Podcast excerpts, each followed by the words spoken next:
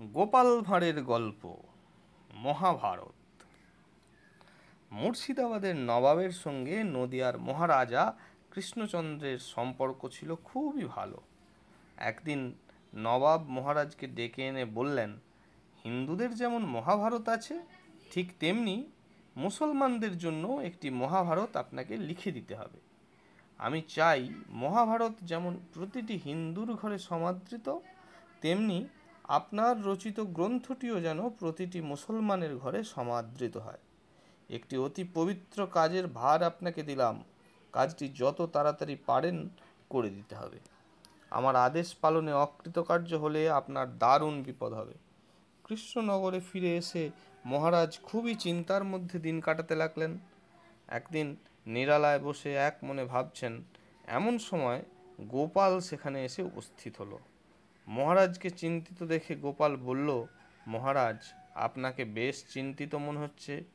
মহারাজ দীর্ঘ নিঃশ্বাস ফেলে বললেন, বড়ই বিপদে পড়েছি গোপাল।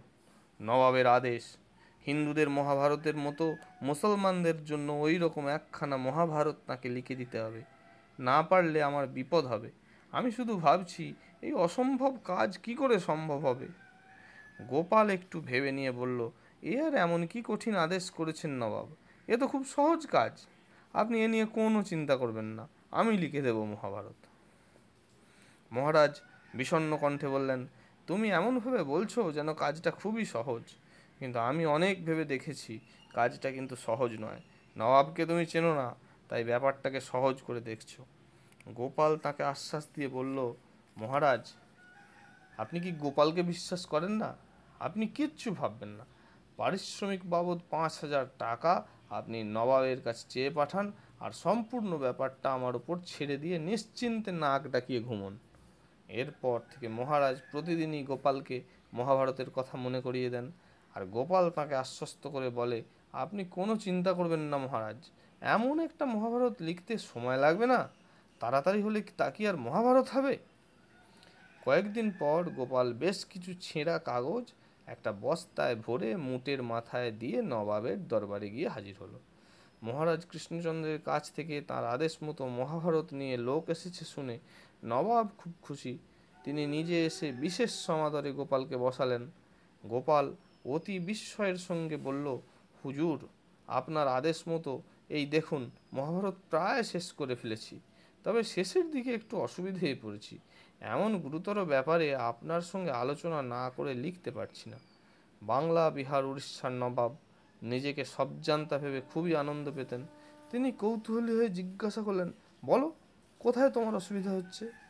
গোপাল বলল, হিন্দুদের মহাভারতে দ্রৌপদীর পাঁচজন স্বামী ছিলেন এবং তারা সকলেই বীর যোদ্ধা।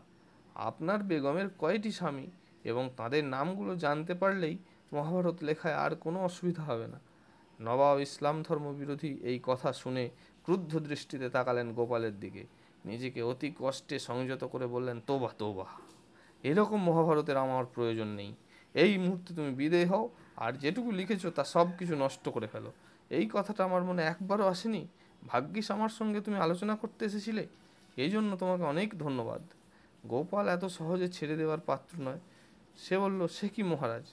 তা কি করে হয়? আমি কত পরিশ্রম করে আপনার জন্য মহাভারত লিখলাম। মনে মনে আশা করে এসেছি, অনেক পারিশ্রমিক পাবো এত বড় একটা কাজের জন্য। আর আমাকে শুধু ধন্যবাদ দিয়েই বিদায় দিচ্ছেন? নবাব বললেন, তোমার যা পারিশ্রমিক তা তুমি কোষাধ্যক্ষের কাছ থেকে নিয়ে যাও। কিন্তু আমার জন্য মহাভারত তোমাকে আর লিখতে হবে না। বেশ মোটা রকম পারিশ্রমিক নিয়ে গোপাল হাসতে হাসতে মহারাজ কৃষ্ণচন্দ্রের কাছে উপস্থিত হলো। সব শুনে মহারাজ বললেন, গোপাল তুমি আমাকে বাঁচালে। এর প্রতিদান দেওয়ার মতো আমার কাছে কিছু নেই। কেবল দিচ্ছি আমার অন্তরের ভালোবাসা।